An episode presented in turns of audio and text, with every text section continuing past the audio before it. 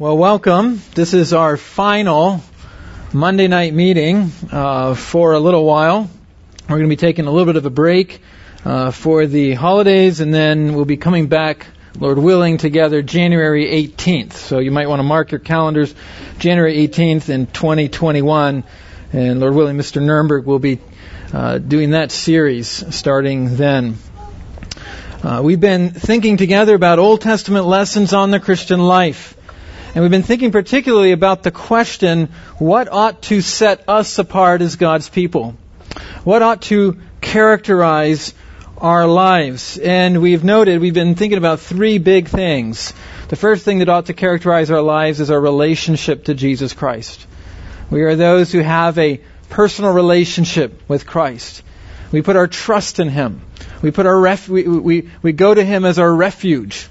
Secondly, though, and we've been thinking about this, we've been, been emphasizing this a little bit more, that we are characterized by an active pursuit of holiness. We thought about that last week and the weeks prior to that. An active pursuit of holiness. And finally, though, we are to be characterized by our mission to the world. We are not only those who who actively pursue holiness within us, but we are also looking out, right? And we are seeking to fulfill a mission, a mission which God has given us in this world. And that's what we're thinking tonight in our final session. We've already been looking at this a little bit, but we want to think about what is the mission. And we're going to think about that from a slightly different angle uh, tonight. Tonight we're thinking big picture. We're thinking, uh, we're seeking to understand a certain passage, particularly Genesis 1 and 2, not just within its immediate context, but within the context of the whole Bible. And we're warranted, I believe, in doing so because we believe that a single divine author stands behind the whole Word of God. What I hope that we've done in the past several weeks uh, has given you an appreciation for the continuity of Scripture. The fact that it's one story from the beginning to end. It's got one purpose. God has one plan, and He's working that plan out. We're not experiencing God's plan B, right? This is still plan A. And God is bringing it to pass. And that's a wonderful thing. So let's begin our time with prayer. Father, again, we, we look to you. And we ask that you would meet us tonight. That you would enable me to say and speak your word, your truth, in such a way that we would hear from you. Father, we ask for the work of your Spirit to apply this word to our hearts, to our lives, that it might actually result in, in a change in our experience. And so we ask, Father, this in Jesus' name. Amen. So tonight, what I want us to do is, I want us to consider this idea that we, believers are a royal priesthood. You find this in a couple places in the New Testament. The first is in 1 Peter chapter 2 verse 9, where Peter is saying, but you, and he's speaking to believers, you're a chosen race. You are a royal priesthood, a holy nation, a people for God's own possession, so that you may proclaim the excellencies of him who called you out of darkness and into his marvelous life. But I want you to key into that idea, a royal priesthood. The other place you see it is in the book of Revelation. You actually see it a couple places in the book of Revelation, but we're just going to consider this passage. It's the introduction to the book where uh, John is really saying this message is from the Father, it's from the Spirit, but it's from the Son and from Jesus Christ, the faithful witness, the firstborn from the dead, and the ruler over the kings of the earth, to him who loved us and washed us from our sins in his own blood and has made us kings and priests to his God and Father. To him be glory and dominion forever and ever. Amen. So you see that idea there as well, this idea of king, priest. We believers have this role. And so I want us to think, how does the Old Testament help us to understand this kingly, priestly role that we are to exercise? So I'd invite you to turn in your Bibles to the very first chapter of the Bible, uh, Genesis chapter 1. And what I'm going to do tonight, a little bit different, is I'm going to attempt to prove a claim. I'm going to begin with a claim, and this is the claim. My claim is that Genesis 1 and 2 present Adam and Eve as having both a kingly and a priestly role. That is, they are king priests. And we're going to try to prove uh, that claim. I believe it's there in the Word of God. We're not trying to be creative, uh, but we want to see this in the text. You, you begin by seeing this in Genesis 1, 26 through 28. So I want to read that section. You begin uh, here by seeing Adam and Eve's kingly role. So pay attention to kingly language. God said in verse 26, Let us make man in our image, according to our likeness, and let them rule over the fish of the sea, and over the birds of the sky, and over the cattle, and over all the earth, and over every creeping thing that creeps on the earth. God created man in his own image. In the image of God, he created him. Male and female, he created them. God blessed them, and God said to them, Be fruitful and multiply and fill the earth and subdue it and rule over the fish of the sea and over the birds of the sky and over every living thing that moves on the earth.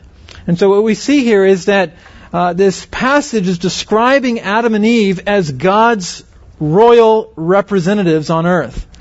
They are God's, you could say, kingly agents, commissioned with the task of ruling over the created realm.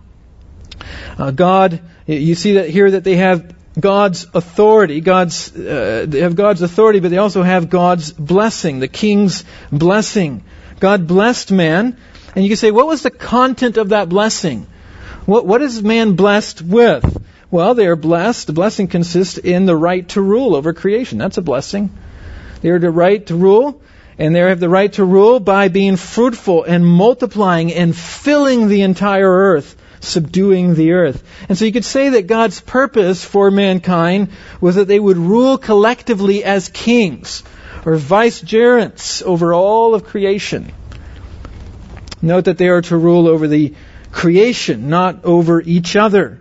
Uh, it's interesting later on in, in Psalm 8, you have David, and David is pondering these verses back in Genesis 1, and he writes, uh, he writes this, and I'll come back to that. When I look at your heavens, the work of your fingers, the moon and the stars which you have set in place, what is man that you are mindful of him, and the Son of Man that you care for him? Yet you have made him a little lower than the heavenly beings and crowned him with glory and honor. You have given him dominion over the works of your hands, and you've put all things under his feet. See, that's the language, that's royal language, isn't it? It's the royal, it's the language of kingdom and kings and rule and dominion. So to get your blank here, it's the word rule. The blessing consists in the right to rule, and God gives this to Adam and Eve. Now, if Genesis 1 depicts Adam and Eve's kingly role, and for the sake of time, I'm not going to say kingly, queenly role every time. I'm just going to say kingly role.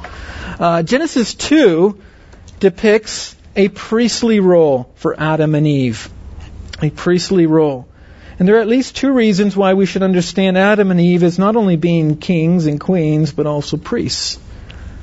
And the two reasons are these. It has to do with where they are located and what they are supposed to do. Number one, Adam and Eve are placed in a priestly location.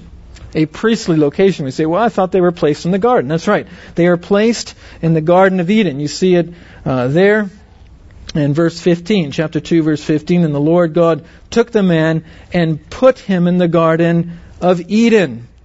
Now, there are many reasons to think uh, why we think or why it's right to think that the Garden of Eden is really a temple a sanctuary of sorts, the first place where God chooses to dwell with mankind. In fact, later the tabernacle and the temple were built in such a way as to evoke the imagery of the Garden of Eden. There were palm trees and animals, and it was meant to make you think back to the very first temple, uh, the Garden of Eden. Now, I did an entire session on this idea of Garden of Eden as temple and the temple idea in the Old Testament. And if you're interested, you can go to the website and get the rest of that. But if the garden really is a proto temple of sorts, then Adam and Eve are priests in this sanctuary, this first temple. Uh, Gordon Wenham uh, who is a preeminent scholar in the book of Genesis, he uh, writes this The Garden of Eden is not viewed by the author of Genesis as simply a piece of farmland. It's not just a, a piece of dirt, you know, that you cultivate. But it is an archetypal sanctuary that is a place where God dwells and where man should worship him. So, that's the first reason why there is a priestly idea here. But the second reason is Adam and Eve are given a priestly task. A priestly task. Back to verse 15, they are placed there in the garden, and we are told they are placed there for two reasons to cultivate it and to keep it. To cultivate it and to keep it. And these two words are important. Uh, there, there's an interesting if you think about these two, two, words, there's an offensive and a defensive side to these two words. They are to serve in the garden, they are to work the garden, but they are also to protect the garden. That's more defensive, right? So they are to work actively and defend the garden uh, at the same time. The word cultivate is the Hebrew word avad, meaning to work or serve. It's a, it's a very simple word, very common word in the Old Testament. Adam and Eve are placed in the garden, note, as kings but as servants. Now that is incredibly fascinating. They are kings and queens whose first task is to serve. I love it. You know, this is God. This is what He does. This is His whole idea of how things are to go. But they're also there to keep. The word keep is the Hebrew word shamar. It's also a very common word in the Old Testament, and it means to exercise great care over something to the point even of protecting it or guarding it from danger. And this assumes that there is actually something to protect the garden from, which becomes very clear in Genesis chapter 3 that yes, indeed, there are dangers to protect the garden from. Are there not? And so, although it seems clear that they are placed in Eden by God to serve and keep the garden, we mustn't forget uh, that these actions are not just mundane acts, uh, serving and guarding but they are consecrated acts of worship that are ultimately directed towards God. In other words, by working the garden, they're actually serving and worshiping God. Does that make sense? By guarding the garden, they are obeying God according to His Word. And so it's all directed towards God. They are priests in this temple. Now, why do we say these two words, this activity depicts the activity of a priest? It's because the what's fascinating is these two words. Where's the very next time you see these two words side by side? Guard and keep. Can you guess? It's in the book of Numbers. And it's when Moses is describing or explaining the duties of the Levitical priesthood. And their two basic functions is serve, minister, and protect, guard, defend. Isn't that fascinating? Uh, so let me show it to you. That's why I did the blue and the red. The red is to keep, the blue is to serve. So watch here. Bring the tribe of Levi near and set them before Aaron the priest that they may minister to him. They shall keep guard, shamar, over him and over the whole congregation before the tent of meeting as they avad, as they minister at the tabernacle. They shall shamar all the furnishings of the tent of meeting, and they will they shall keep guard over the people of Israel as a avad at the tabernacle. You see that not just once, I mean it's over and over repeated, this language. You see it in Numbers 18:7. And you and your sons you shall guard your priesthood for all that concerns the altar and all that is within the veil, and you shall serve Avad. I give your priesthood as a gift. This is amazing. Like, it's a gift to be a priest. It's a gift to be a king. God crowned Adam and Eve with great glory and great honor in, giving them this king priestly role. G.K. Beale, another commentator, writes Genesis 2 was portraying Adam against the later portraits of Israel's priest, and that he was the archetypical priest who served and guarded or took care of God's first temple. You see, there's a continuity here, and if you go to the commentaries, a lot of them are pointing to this fascinating idea here. Now, how are we to understand the relationship between man's kingly and priestly role? Because I think there's a relationship there that we don't want to miss. So here's my picture. Here's Adam and Eve. They're in the garden. Don't laugh. Uh, they have a crown. That's the kingly idea, but they have royal garments, right? The stones depict the, the like the high priestly garment, right? So this is the kingly priestly role. But how are we to understand how these two interrelate? Well, I think it's helpful to understand the relationship between Genesis 1 and 2. There's actually a relationship here. Genesis 1, if you read 1 and 2, you realize Genesis 1 is broader in scope than Genesis 2. Genesis 1 describes the entire six day creation process, while Genesis 2 focuses and gives more additional detail regarding uh, the creation of the man and the woman, for instance, the planting of the garden, and man's purpose in the garden. And so you could say, in one sense, Genesis 1 is the big picture, Genesis 2 gives you added detail. Are you with me there? So Genesis 1, you read God created man uh, in his own image, but in chapter 2, you realize he formed him out of the dust of the ground, and he breathed into his nostrils the breath of life. In Genesis 1, we're told that he created them male and female, but in Genesis 2, you realize how female came about, right? The rib comes out, and, and, and we have female. In the same way, both Genesis 1 and 2 instruct us regarding God's, uh, man's role. Perhaps we can say that Genesis 2 further explains how Adam and Eve are to fulfill the royal commission given in Genesis 1. And as I'm trying to think about the relationship here. In other words, what we're saying is Adam and Eve will fulfill their kingly role of expanding the garden. How are they going to do that? by fulfilling their priestly role. See, they're going to become, they're going to be kings, they're going to fulfill their king role by fulfilling their priest role of serving and guarding the garden in obedience to God's word. Perhaps it would be best for us to think not in terms of two completely separate offices, but as two roles that are deeply related to each other. Adam is called to a kingly, priestly role and task.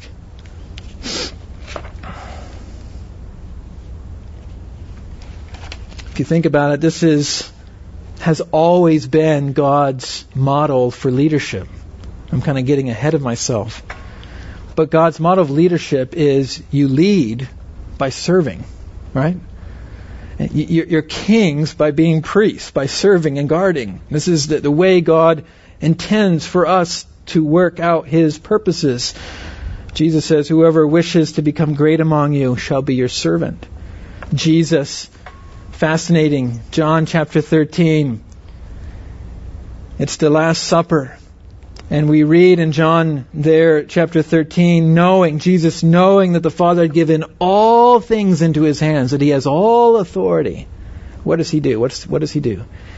He gets up, takes off his clothes, assumes the position of a servant, and he washes his disciples' feet. And this is what's going on, I believe, here. Now, what is the objective of man's kingly priestly role? Like, why are they given this role? What are they, what is the goal of it all? And I'm going to quote here from a, another commentator named Walton. I'm using many commentators, but I'm, I think it can be helpful to see that. Long quotation, but try to hang with me as we read it. If people were going to fill the earth, says Walton, according to Genesis 1, we must conclude that they were not intended to stay in the garden in a static situation. Yet moving out of the garden would appear a hardship, since the land outside the garden was not as hospitable as that inside the garden. Otherwise, the garden would not be distinguishable. It wouldn't be a garden. Perhaps then we should surmise that people were gradually supposed to extend the garden as they went about subduing and ruling. Extending the garden would extend the food supply as well as extend sacred space, since that is what the garden represented. And what Walton is saying is that the objective of this kingly priestly role was to extend the boundaries of Eden God's sanctuary until the whole earth became God's dwelling place. In a sense, that's the vision that Habakkuk has, is that the whole earth will one day be filled with the knowledge of the glory of the Lord as the waters cover the sea. That's, that was, that's God's objective. That's God's goal. And I don't think we're drifting into conjecture when, I don't think Walton's drifting into conjecture when we are saying this. Because God tells Adam and Eve in Genesis 1 that they are to fill the earth, right? That's a command. Fill the earth. But it's clear that the garden does not fill the earth presently, right? The garden is not over the whole earth. In Genesis 2, they are explicitly told to serve and guard over the garden. So here's the question. How are you to serve and guard the garden and at the same time fill the earth? How do you fulfill both? How do you at the same time fill the earth without leaving the garden? Because that's the implication, right? You're supposed to serve and guard the garden. Well, the simple answer is you expand the garden. You extend the garden. G.K. Beale writes, and so here's, here's my visual. If the garden is about there, and maybe it wasn't there, but let's just say it was there, this is the role, is to expand the garden so that it covers the whole earth. So that the whole earth becomes a temple. In fact, that is where everything is actually going. If you look at the book of Revelation, the whole earth will become a temple, a place where God dwells, the presence of God. Are you with me so far? Um, so G.K. Beale writes, the intention seems of Adam was to widen the boundaries of the garden in ever increasing circles by extending the border of the ga- garden sanctuary into the inhospitable outer spaces. The outward expansion would include the goal of spreading the glorious presence of God. And what I want to point out is I believe this has always been God's objective, and the fall of man into sin has not stopped that objective. That is still God's objective right now, today. This is still what God is doing. Now I transition here. Um, we could we could take this kingly priestly theme all the way through the Old Testament, all the way through Scripture, and we could be here for days because it's a massive theme, and we could look at every place where it comes up. But I don't want to do that. I want to move pretty quickly to its application to our lives. But I want to note in passing that the whole Scripture unveils this theme of God's intention to have a kingly priestly people.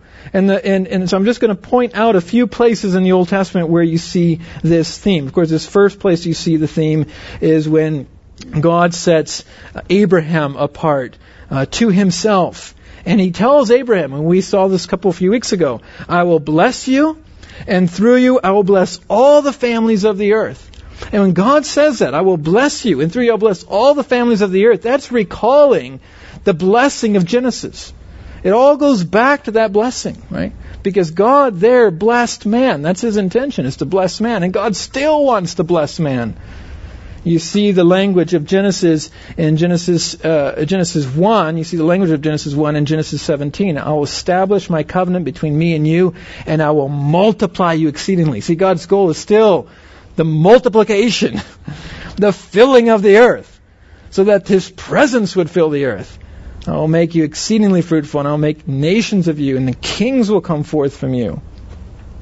You hear this same theme at Mount Sinai when Moses, the, the people of God, are there before Mount Sinai, and, and Moses is, is enacting God's covenant with the people. And you read, Now then, if you will indeed obey my voice and keep my covenant, covenant then you shall be my own possess- possession among all the peoples, for all the earth is mine.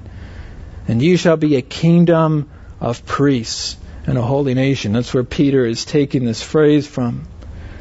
But sadly, this is not what happened. The people of Israel, the nation of Israel, did not become a nation of king priests. They fell into sin, and eventually you have the Levites who become the priests, and you have kings who come from the tribe of Judah and it is in some sense not fully what God intended to do, right? It's not exactly. But what's interesting is that God sprinkles into the text, like salt in a sense, that this is still His intention. His intention is still that there be a kingly priestly people, that it be embodied in one person, the king priest role.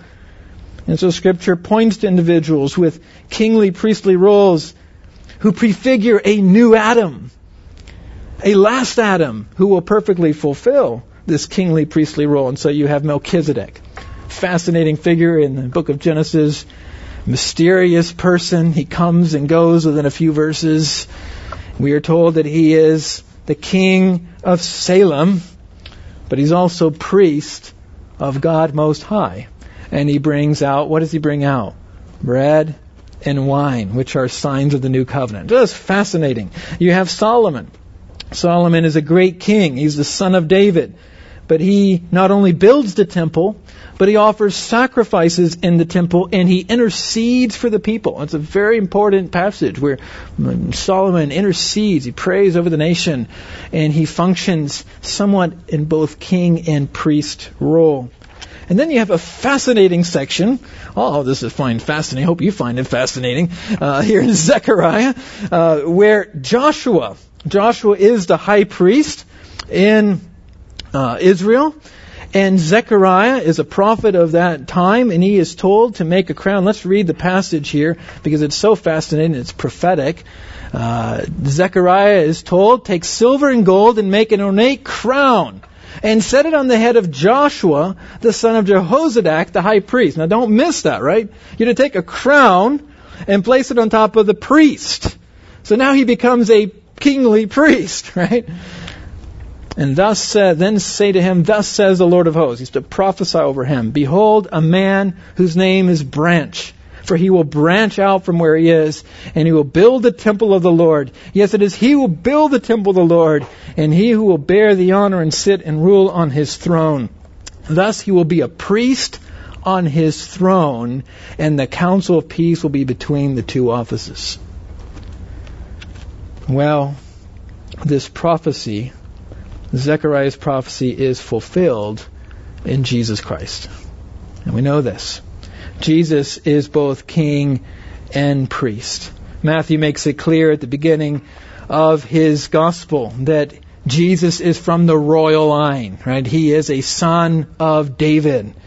The Magi come and say, "Where is he who is to be who was born? King of the Jews." That's how they name him, right? He is the King of the Jews.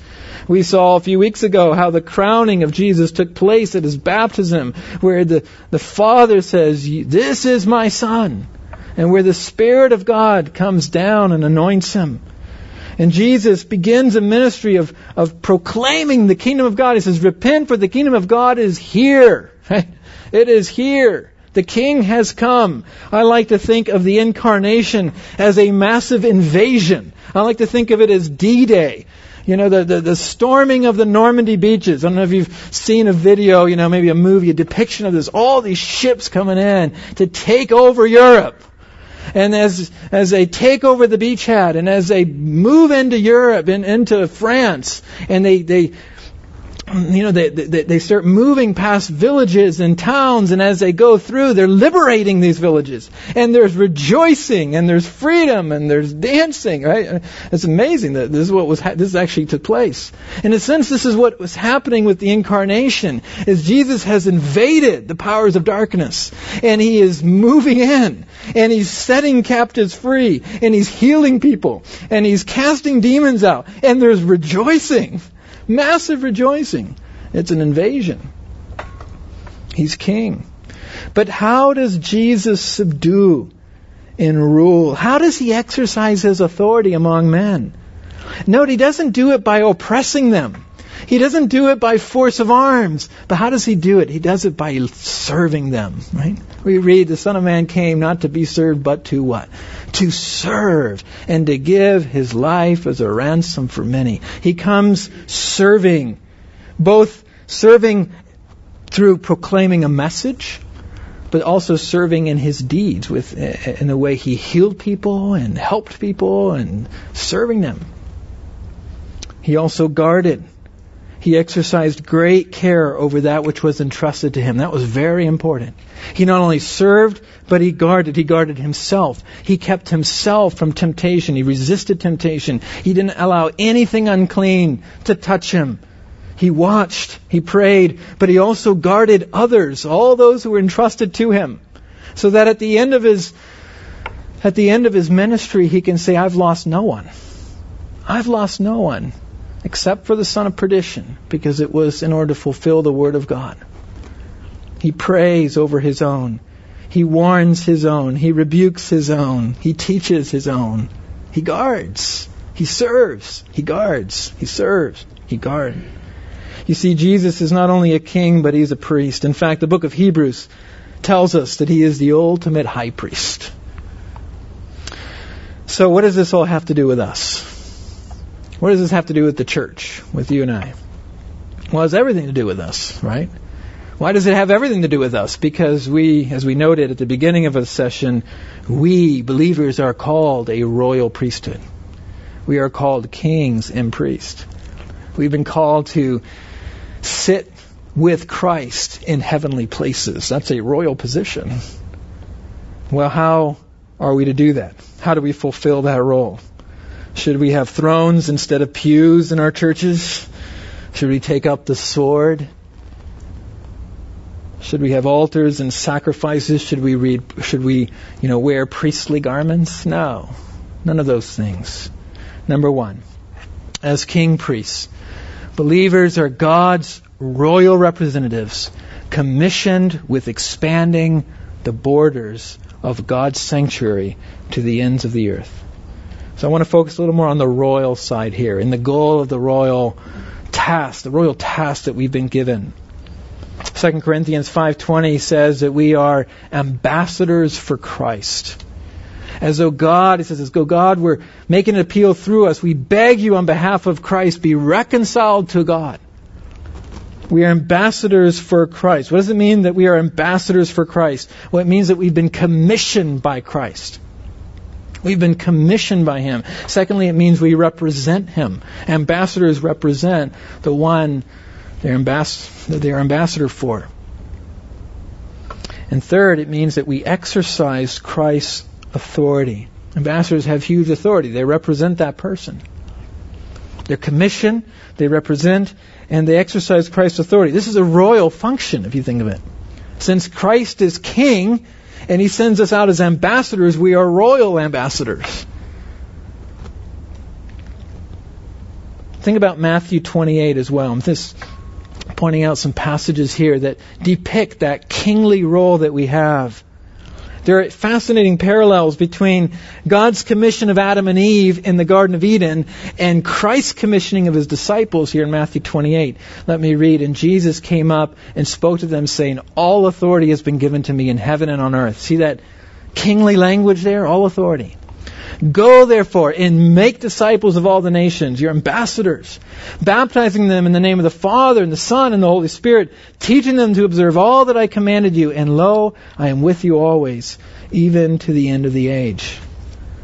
See, believers, expand God's sanctuary, not by cultivating land, but as, as Adam and Eve did, or were to do, but by cultivating people's hearts by communicating an authoritative message of forgiveness to those who will turn from their sins and put their trust in Jesus.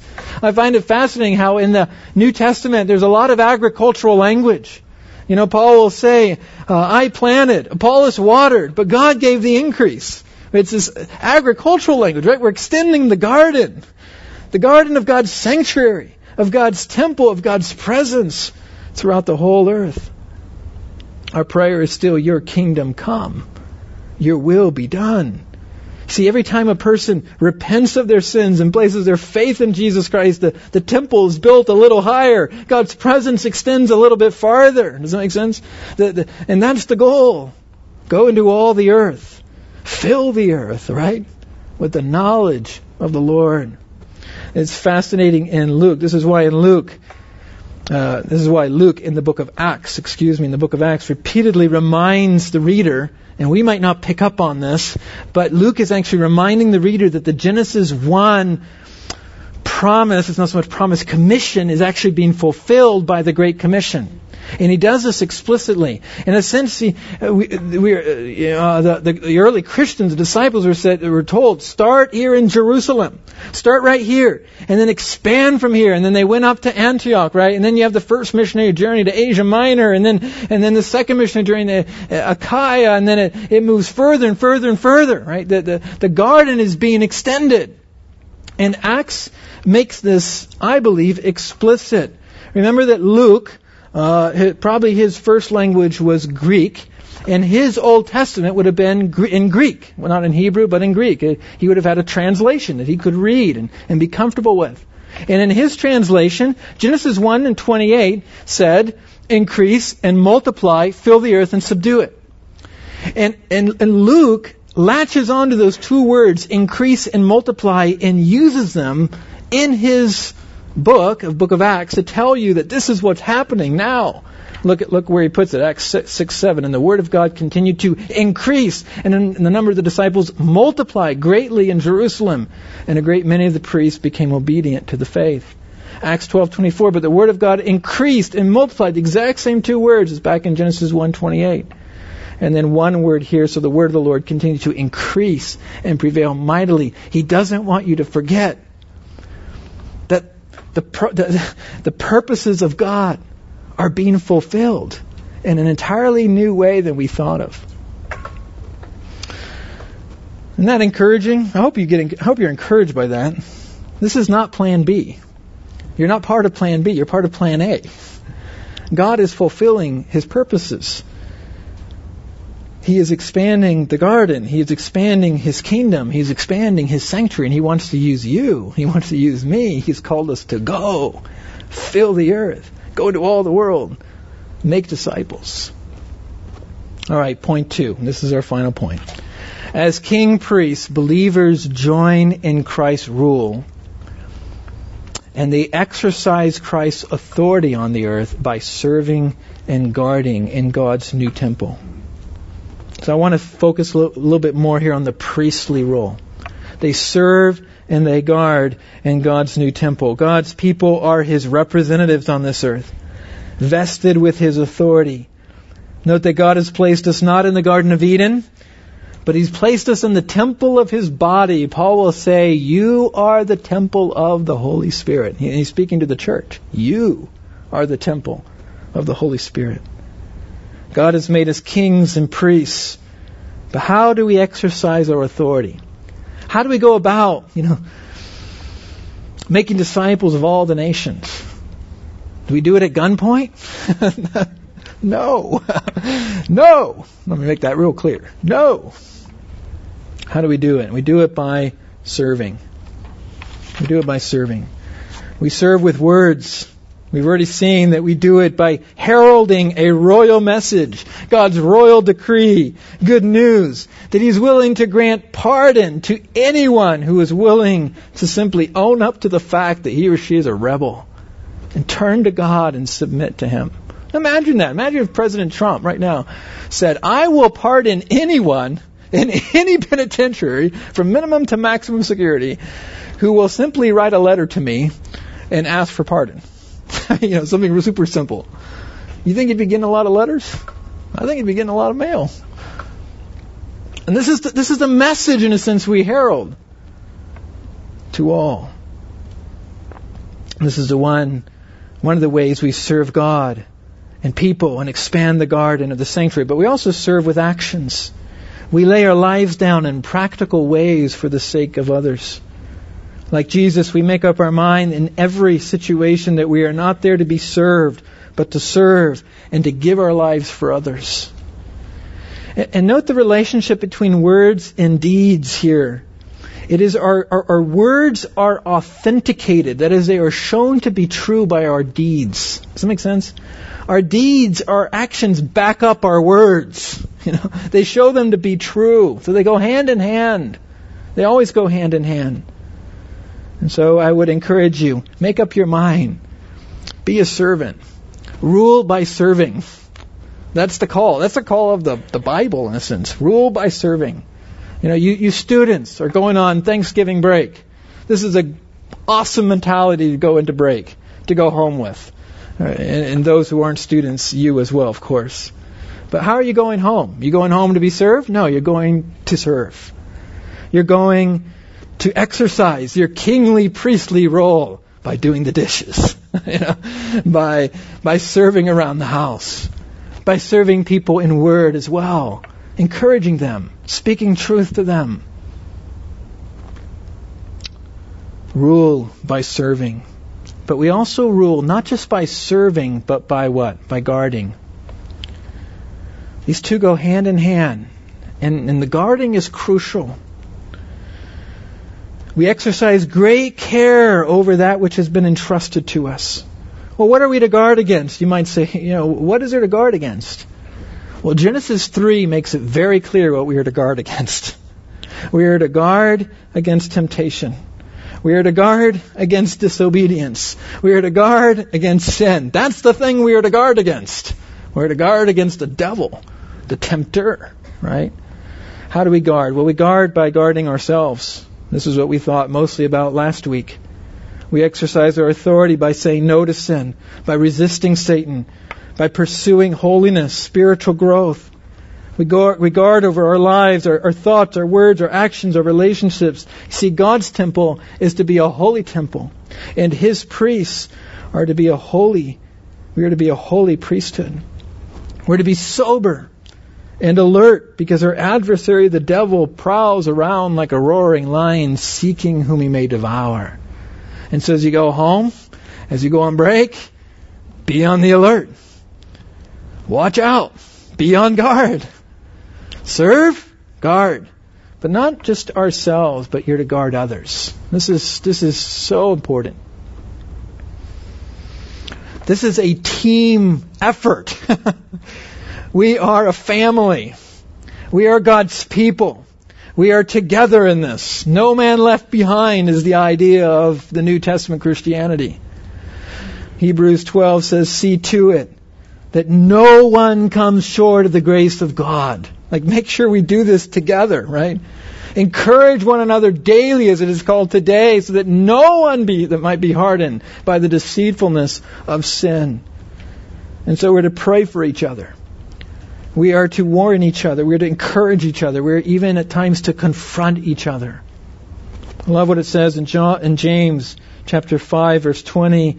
It says this, and listen, let him know that he who turns a sinner from the error of his way will save his soul from death and will cover a multitude of sins. Now that's being on guard for your brother and your sister, right? You're watching out for them. And so on break here, you might text a brother or sister in Christ and, and just say, How are you doing? You know, are you holding up? You might pray for them, might encourage them, right? You, you, you guard yourself, but you guard others. You serve, you guard. And I believe what we've seen tonight is two of the great concerns in the New Testament for the church. On the one hand, the church must expand. It must be built. It must advance into all the world. But on the other hand, the church must remain pure, holy, faithful to her Lord. The church must maintain her witness. She must be a light in the darkness. Now here's the question. How do you advance into the darkness and remain pure? How do you engage in this world without loving this world? These are the two great concerns, right? How do we do this? Well, the two concerns are not at odds against each other. They do not destroy each other. The church is not to ensure its purity by retreating into a commune. It's not to protect itself from the sins of this world by isolating itself. No, the church is a mighty army. Think about that. It's a mighty army of royal priests who are called to advance God's kingdom in the world, to bring light to dark places, to set captives free. How? How? How? By laying their lives down for the sake of others. By serving God, others, by guarding themselves, guarding ourselves and others from sin and Satan's attack. This is how we do it. You see it. You see it in Acts. You see it with Paul. It was always advance, guard. Advance, guard. You know, move forward, protect. This, this is what you see in the New Testament. And this is what we are called, the task we are called to serve, guard. Let's pray.